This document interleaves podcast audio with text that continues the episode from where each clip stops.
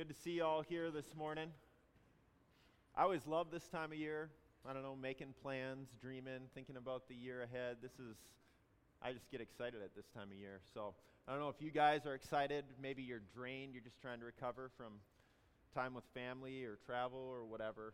Um, but hopefully you can get what you need here in the next number of days before normal life starts again. We are in the midst of a sermon series uh, titled The Big Story. And um, one of our big objectives in this series is we want to help us read the Bible better, help ourselves learn how to read the Bible better. And one of the ways in which we're trying to accomplish this is to see the Bible as one big story one interconnected story. So oftentimes we can view the Bible as these disparate, disconnected stories and don't really understand how things fit together. And so one of the things that we're trying to do is to uh, connect some dots as to how the Bible does fit together. And another thing we're trying to convey in this series is just why we preach the way that we preach. Uh, why do we always get to Jesus? Uh, why do we end our sermons? Well, one of the things we do is we end our sermons with a gospel application, not just application, but gospel application. And the reason that we do this is we don't want you to walk out of here with a list of things to do because we think that that encourages moralism. And moralism is works righteousness. It's just another form of self salvation, and, and that's anti gospel. That Jesus came to save. We are not the ones who save ourselves. So week, week in, week out, we want to point to Jesus. We want to highlight who he is. We want to highlight what he's done for us, and then implore all of us to believe the gospel. We want to end with the, the call that we are called to believe the gospel. So the whole of the biblical story is pointing to Jesus. All the people, the places, the events, the promises that we find in the Old Testament are pointing forward to Jesus. They're tending the reader towards him. And so that's why we always want to get to him. Some of the people or events that we've talked about thus far in the series point at Jesus really explicitly. Like in recent weeks, we've talked about individuals named Joseph and Melchizedek. And we've talked about how we can see these really close parallels to their lives and then how they point forward to Jesus. But other people and events are not so clear.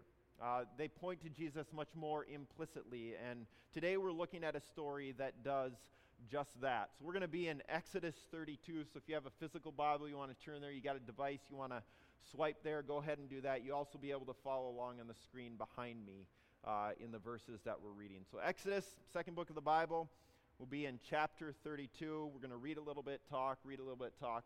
That's how we'll go through this this morning. So, verse 1 When the people, being Israel, saw that Moses delayed to come down from the mountain, the people gathered themselves together to Aaron and said to him, Up, make us gods who shall go before us. As for this Moses, the man who brought us up out of the land of Egypt, we do not know what has become of him. So let's just set a little bit of the setting here as to what's going on. So God has come to his people who were enslaved in Egypt, he's delivered them out of slavery in Egypt, and now he's leading them towards the promised land. They're on this journey. But now they've stopped at this place called Mount Sinai, and Moses is up on the mountain. He's receiving instructions. Part of what he's receiving from God is the Ten Commandments, but he's receiving instructions from God regarding many facets of how Israel is to live in relationship with God. So he's up on the mountain. The rest of Israel is down at the bottom of the mountain. They are not with Moses, not with God. And so Moses is up on the mountain for many days, okay? So Israel's like, what's going on? Uh, and they grow impatient with the fact that Moses is no longer there to lead them and to instruct them. So they do what anyone would do they decide to make a God, right? They're, they're just going to create a God that they can then worship. It says in verse 1 that Israel didn't know what had become of Moses. And, and I think about Israel here, and I think about my own heart and I think about just humanity in general, and I, I suspect that they almost didn't want to know. They didn't know, they didn't know what had become of Moses, and they probably didn't want to know what had become of Moses because so often we look for these convenient excuses, right? Oh, God doesn't care. He, he's not with me. He's not watching over me, so I'm just going to kind of do my own thing. And that's what we find Israel doing here. This all depicts a reality that's true for us, but often unseen. This reality that we cannot stop worshiping. We are always worshiping something or someone. We can't help but not worship. We are created, made to worship. We were made to worship. So that, that's what we all do. All the time, we are worshiping. The question then is what? What is it that we are worshiping? So let's read what Israel is going to worship. Verse 2. So Aaron, this is Moses' brother, kind of second in line leading Israel. So Aaron said to Israel, Take off the rings of gold that are in the ears of your wives, your sons, and your daughters, and bring them to me. So all the people took off the rings of gold that were in their ears and brought them to Aaron. And he received the gold from their hand and fashioned it with a graving tool and made a golden calf. And they said, These are your gods, O Israel, who brought you up out of the land of Egypt. When Aaron saw this, he built an altar before it. And Aaron made proclamation and said, Tomorrow shall be a feast to the Lord. And they rose up early the next day and offered burnt offerings and brought peace offerings. And the people sat down to eat and drink, and they rose up to play. So Aaron instructs all of Israel to bring him their gold. And the text states very clearly says, He fashioned it with a graving tool and made a golden calf. So we have to see here, Aaron was very proactive in creating what Israel demanded a baby cow for a god. That, that's what he's, he's making a cow for a god, a calf. Not even a full blown cow, but a baby, a calf. Uh, but it's not just Aaron here who's erring in, in what's going on. He fashioned the cow, he builds an altar, he pronounces a feast in honor of the Lord and the calf. But Israel, they're the ones who demanded a God, and they proclaimed, These are your gods. They're basically saying, These are now our gods. Okay, we still have the Lord. Somehow he's, he factors into this, but we also have this calf that they are going to worship as well. And then it says, Israel rose up early. It's almost like I, had this picture like kids on Christmas, right? They rose up early the next morning so that they can enter into this celebration and this feast to offer the same offerings and sacrifices to the calf that they had offered or that they would offer to God, the same God who had miraculously delivered them out of Egypt not too long ago. It says in verse 6 the people sat down to eat and drink and rose up to play. So, this verse here is quoted in uh, the New Testament in 1 Corinthians 10, and uh, the Apostle Paul's one who writes 1 Corinthians 10, and he's talking in that uh, section about idolatry. And so th- there's this connection that's made there. We're not going to spend time going to 1 Corinthians 10, though that would be very appropriate for the series that we're in. But I would encourage you, you can go and read 1 Corinthians 10 at some point. But this phrase here that the people sat down to eat and drink and rose up to play uh, likely is communicating kind of sexual immorality. This fact that they rose up to play and, and how this is communicated uh, it, it's communicated with language that was very similar to other times in the Bible where it talks about people rising up and, and engaging in kind of sexual promiscuity. So, so that's part of If we think about the celebration that's going on with Israel, th- this would most likely be a part of what they are engaging in in this celebration. So there's a ton that could be talked about in just these five verses, verses 2 through 6. There's the goofiness, I mean, of Aaron choosing a baby cow. I mean, really, like that's as good as you can do, right? You're going to create a cow to worship, but but that's what he does. Not even like a full blown cow, but it's a baby, right? And so this is what he chooses to fashion so that they can worship. There's also aspects of leadership, uh, or maybe more so the lack thereof, displayed by Aaron and the way that he is leading or where he's leading Israel. There's outright lies as well. The fact that they're going to laud a cow that had just been fashioned as being responsible for bringing them out of Egypt. Uh, all that's going on here, it, it seems so fantastic and, and really just dumb. But I think that this is part of the point that's being communicated by the author. There's this greater truth that flows out of this story uh, here in Exodus 32, and it gets expanded by other authors in the Bible. One, way, one place we find this being picked up is in Romans 1. And Paul's writing there in Romans 1, he, he talks about there's this exchange of truth for a lie.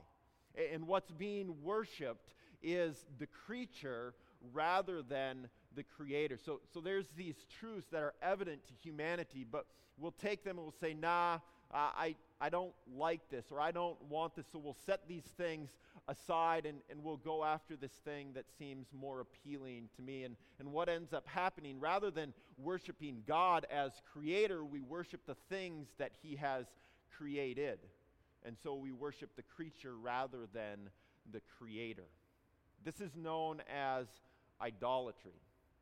And so often when we think of idolatry, especially because we read of we read stories like this in the Old Testament, an idol is viewed as an image, like this golden calf. So that's what we oftentimes think of when we think of an idol. But we really need to expand the definition of what an idol is because so often for us, we don't have this image that we're creating uh, nowadays. An idol is anything that we would look to for things that only God can give. An idol is anything we would look to for things that only God can give. So uh, you want fulfillment, okay? Food will give you fulfillment for a few hours, right? But then, then you've got to go find it another place. You've got to eat something else, you've got to chase after something. So w- we all want fulfillment. We all desire it, but w- what are we chasing after to find satisfaction and fulfillment? Affirmation. If you're seeking after affirmation, you might structure your life in such a way so that you can hear somebody say, Good job, or pat you on the back, or structure your life in such a way that you would be able to get a promotion at your job. But the reality is, if your idol is affirmation, criticism is going to come. We live in a broken world. You're going to do something wrong. You will be criticized. Whether it's constructive or not, you will be criticized. That's going to happen. Along with the fact that the boredom from what was once new is no longer new. Or, or maybe your idol is comfort. This is very common within our American context. A vacation is great, right? Everyone loves vacation, but they don't last. We have to go back to work. The money's going to run out. It, it only lasts so long. We can look to created things for hope and meaning and happiness, but eventually they will fail to deliver. They will break our hearts. A golden cow might have been really exhilarating for Israel at that time, but they're going to wake up and realize that's a cow. And not, not a cow that can sing or dance or even be killed so they can eat it, right? It, this cow can't lead them at all. It can't do anything worthwhile. And their gold is gone as well, right? So they're really out. But here's the reality in the moment, in those moments where we will worship something other than Jesus, and we will chase after fulfillment or satisfaction or comfort or affirmation or whatever it is for you, in those moments, we so often don't see clearly. We just don't see things as they really are. We are like the Israelites here in this story. Tim Keller used to be a pastor in New York City. He wrote a book called Counterfeit Gods, with, which deals with this whole idea really well. He says in that book, an idolatrous attachment can lead you to break any promise, to rationalize any indiscretion, or betray any other allegiance in order to hold on to it. It may drive you to violate all good and proper boundaries. To practice idolatry is to be a slave.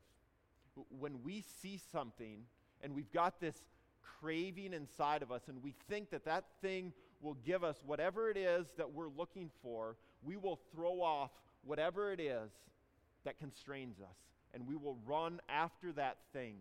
No matter how dumb, how wise it is, we will chase after that thing. We will rationalize. We will commit any indiscretion, as he says here.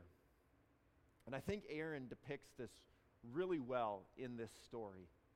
So remember how Aaron, it, it, was really explicit that it said that he fashioned this cow god? So Moses, he's going to come down the mountain because God's going to say, uh, My people have rebelled against me. They've created this God, they've made sacrifices to it.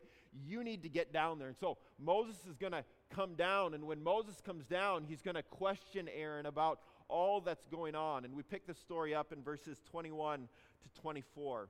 It reads there And Moses said to Aaron, What did this people do to you that you have brought such a great sin upon them?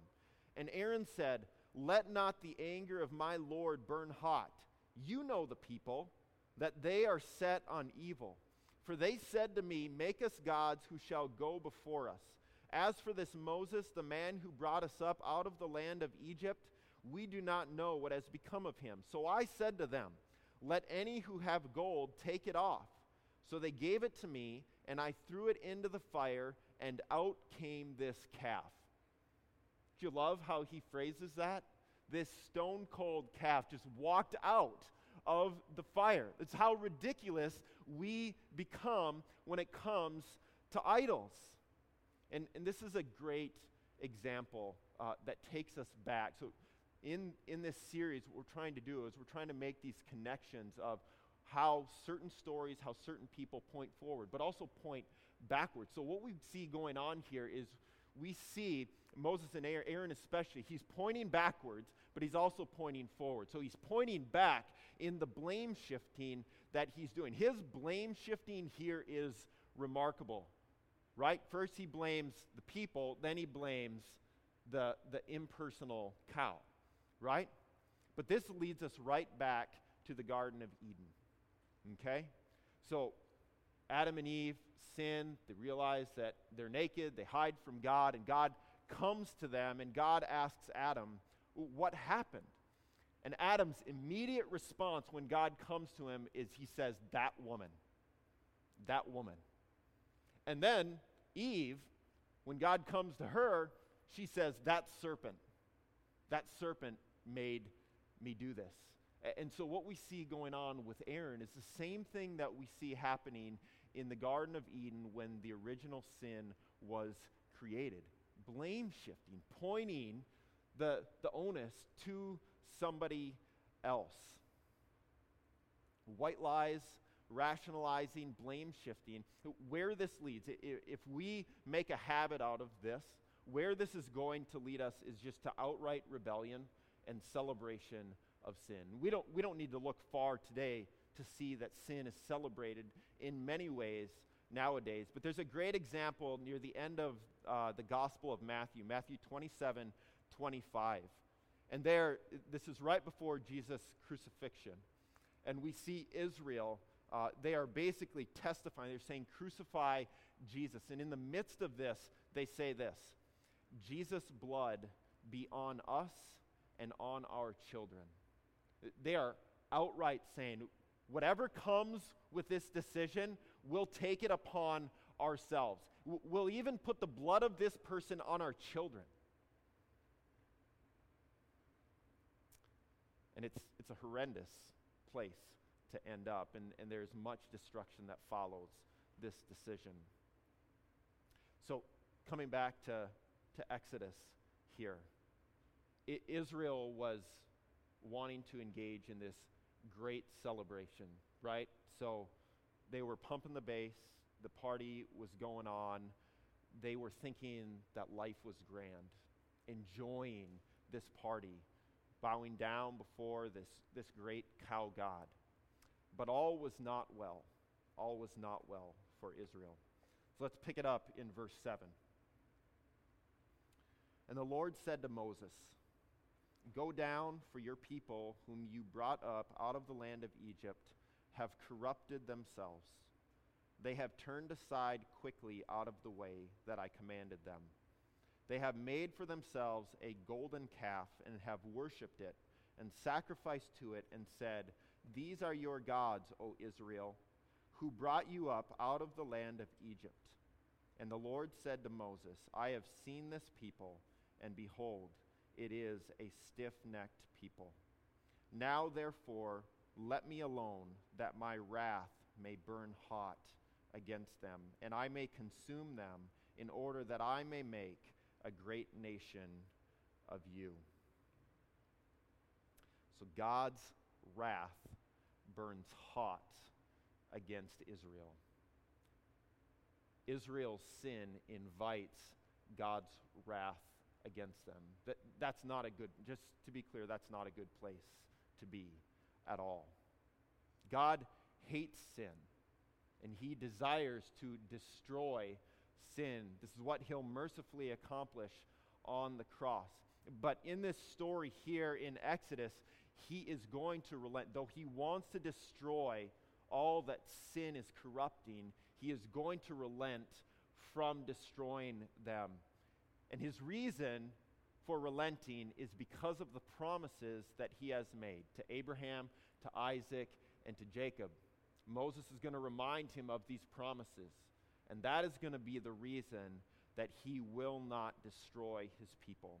And this is a great hope. For, for anyone who considers themselves a Christian, this is a great hope. The fact that God is a promise making God. But not just a promise making God, He's a promise keeping God as well. Our destruction is spared because of His promise, because He's made promises and because He keeps those promises. So our destruction is, is spared because of that, but, but not only because of that, but also because He was willing to endure personal destruction on our behalf. Okay, so this is not a great time in the life of Israel at all. But there's a great chance for us to learn from Israel. So, what does this teach us about the gospel? What does this teach us about Jesus? How, how does this tie into the greater biblical story? So, a, a number of points of gospel application for us this morning. First of all, sin is devastating, idolatry is devastating.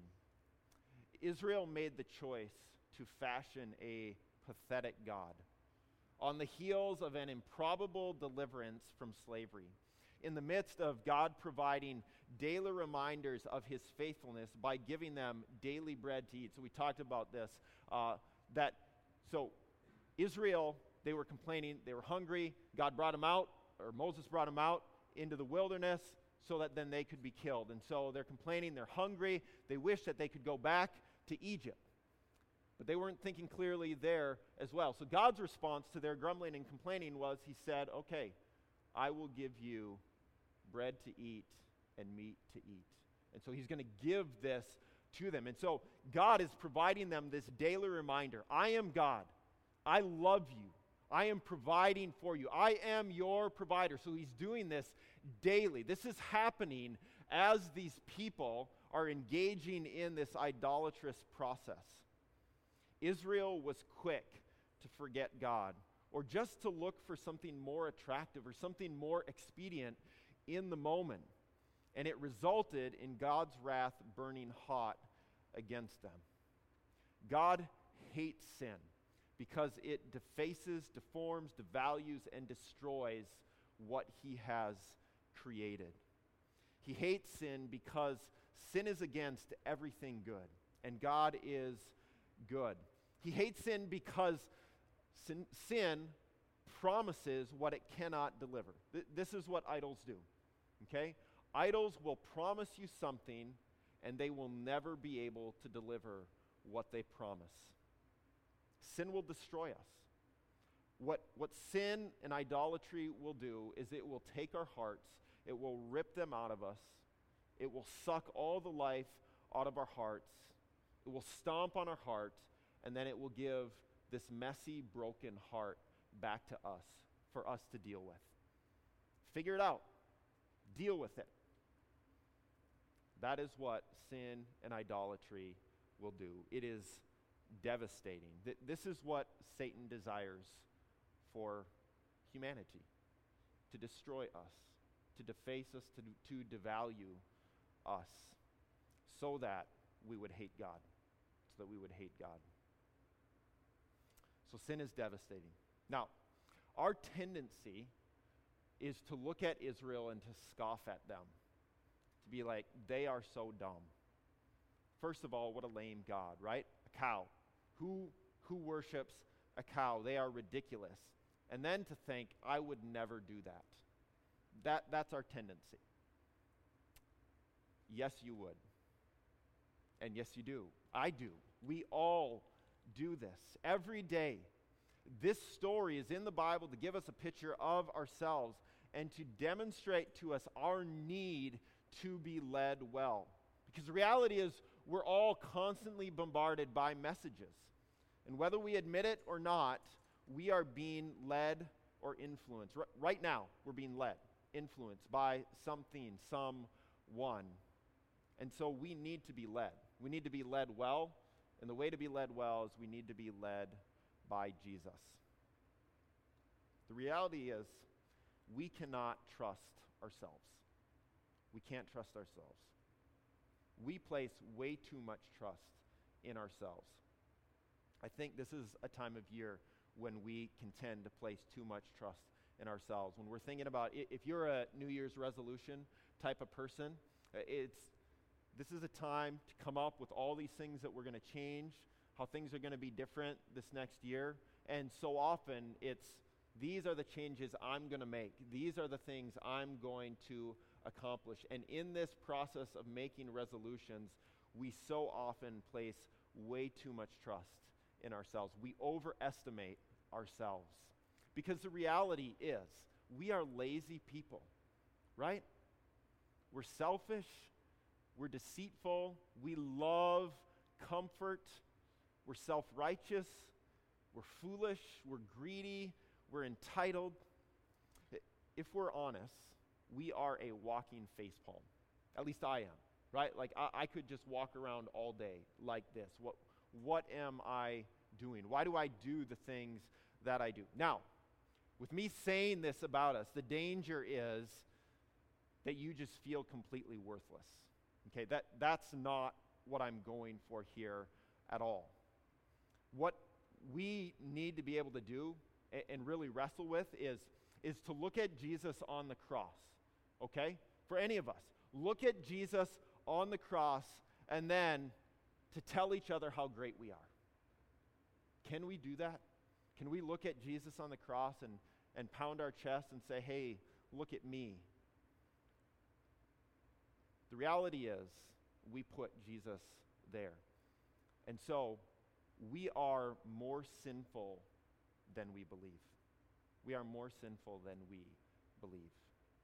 You are more sinful than you tend to believe. You need to be led by Jesus. You need to be led by Jesus. You need to be led by the one who loved you so much that he would die for you. So we need him to come to redeem us. We trust him so that he can redeem us. And all this mess that's in our lives, that he can take that, he can redeem that, and he can use it for his good and ultimately for our good as well. So we need to be led well, which ultimately means we need to be led by Jesus. And one way that we see this happening is uh, Jesus provides what Moses could not provide. Jesus provides what Moses could not provide, and that's atonement. So in Exodus 32, verse 30, uh, near the end of this chapter that we were looking at, it reads there in verse 30 Moses said to the people, You have sinned a great sin, and now I will go up to the Lord. Perhaps I can make atonement for your sin. Moses could not make atonement. He could not make an appropriate payment or sacrifice for Israel's sin that would then allow them to be reconciled to God, to enter back into relationship with Him. They, Moses could not accomplish that in and of himself. Moses couldn't do it.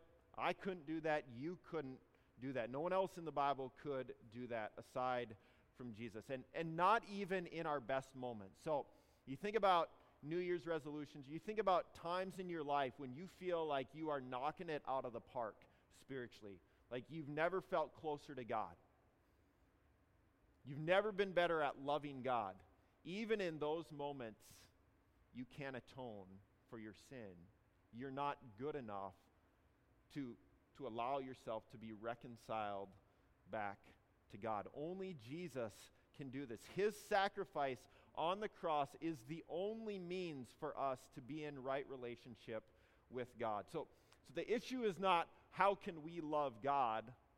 The issue is how God loves us. 1 John 4:10 sums this up really well.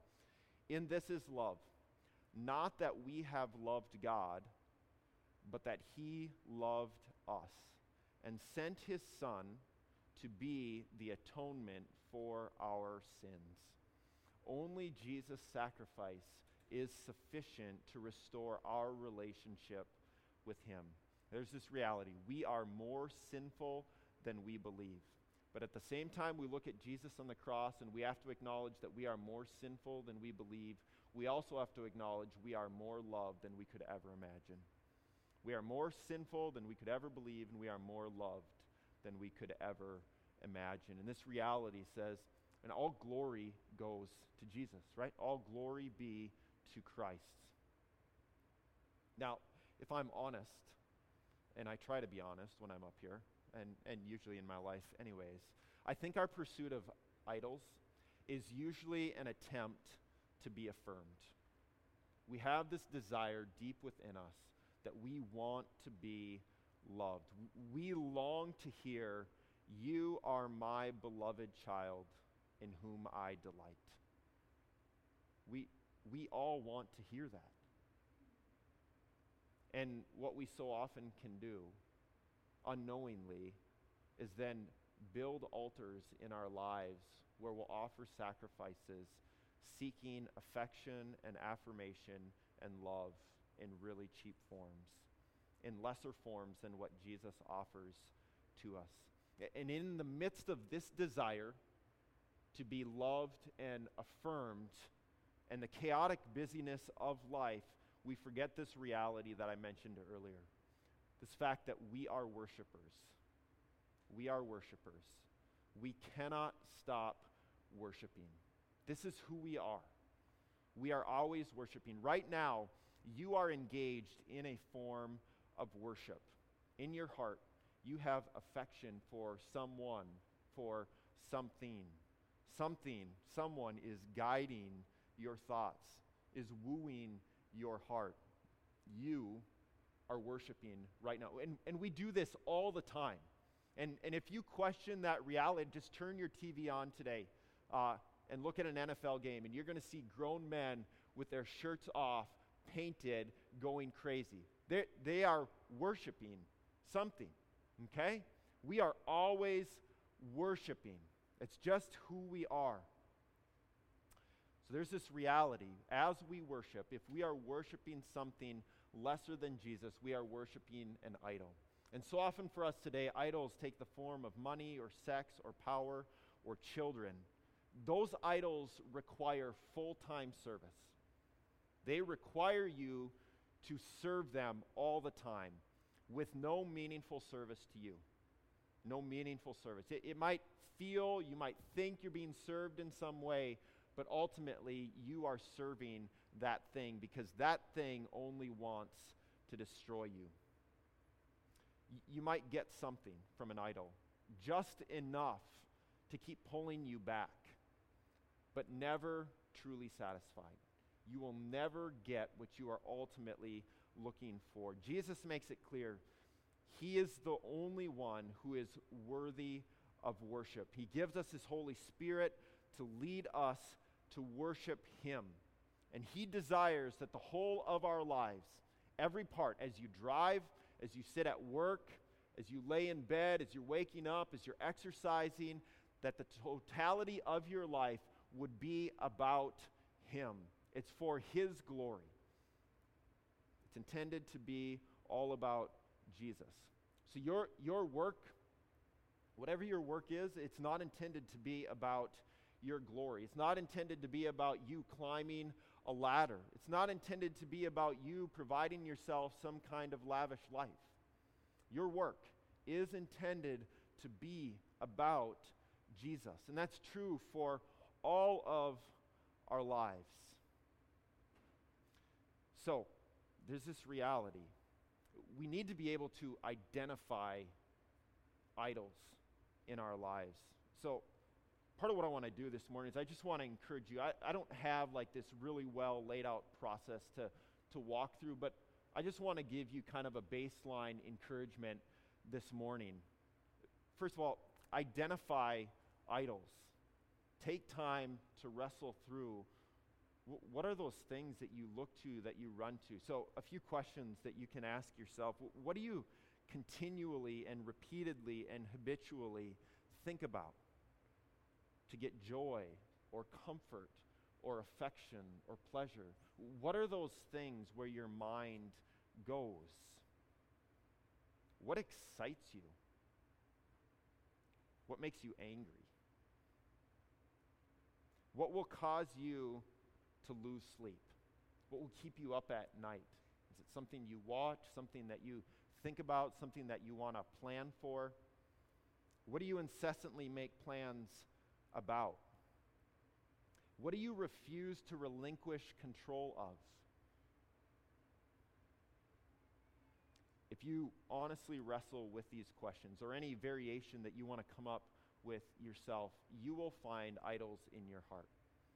We, we all have them.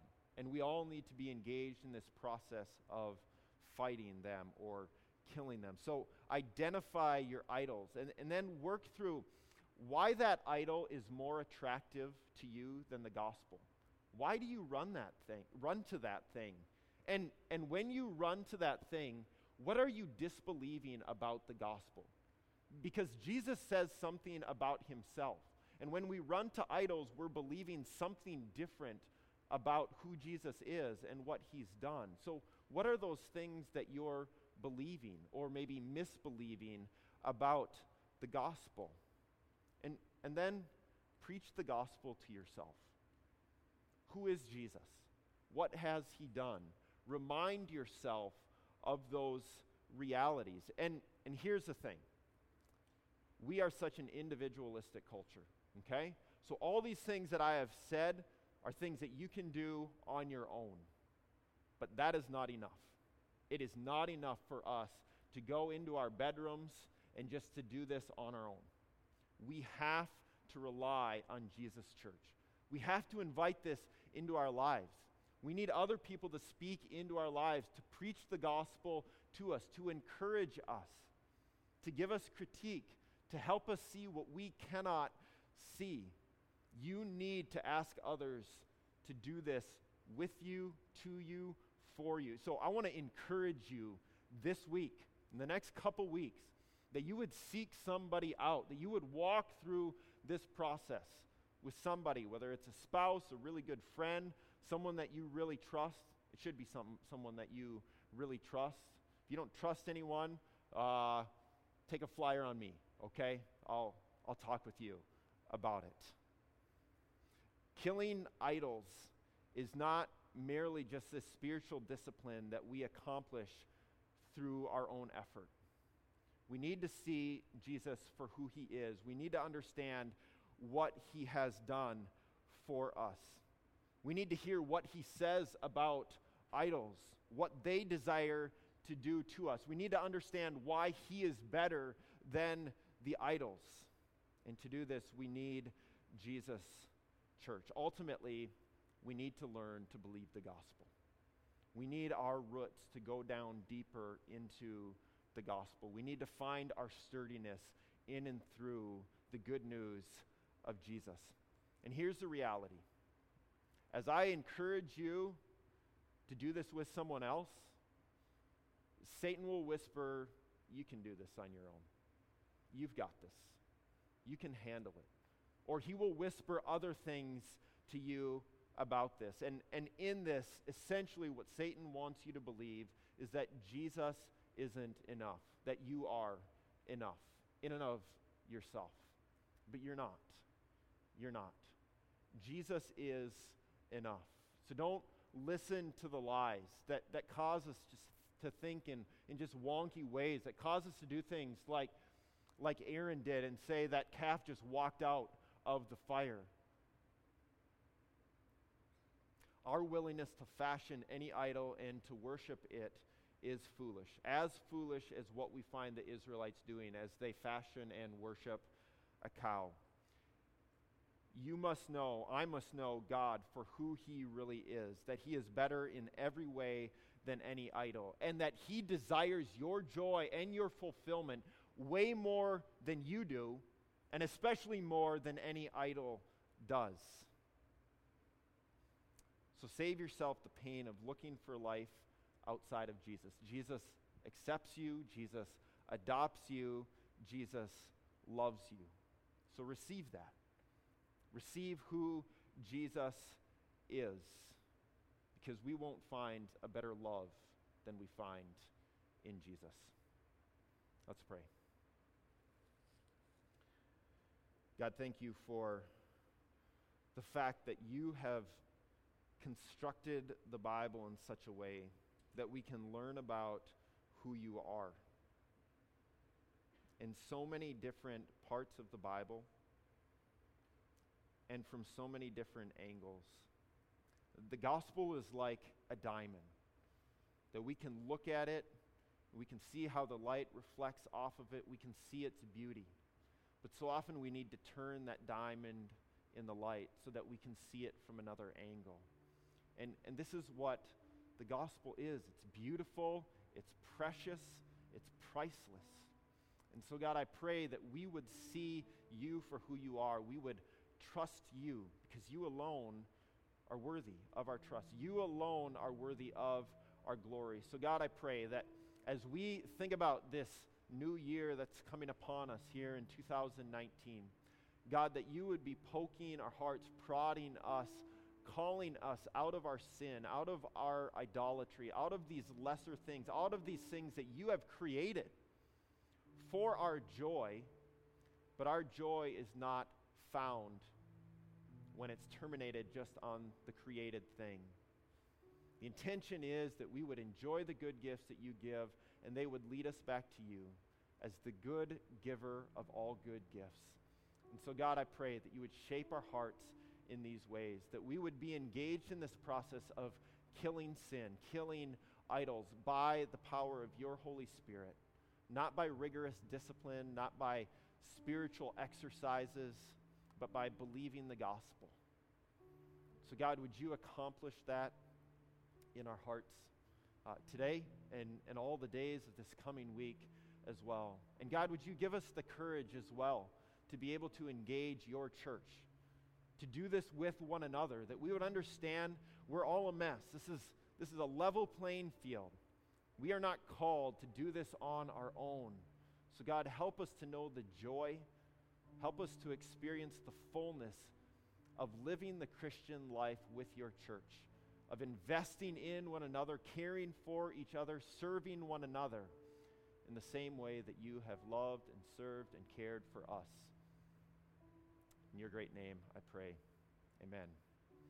You guys stand. We're going to respond um, to the preaching of the gospel in a couple of ways by singing. We're also going to do it by observing the Lord's Supper. And so, this is a time for us to reflect on the fact that we are a people who bow down to idols. So, it's a chance for us to confess our sin with one another, it's a chance for us to pray with one another. And so, we want to invite you guys be able to go and observe the Lord's Supper.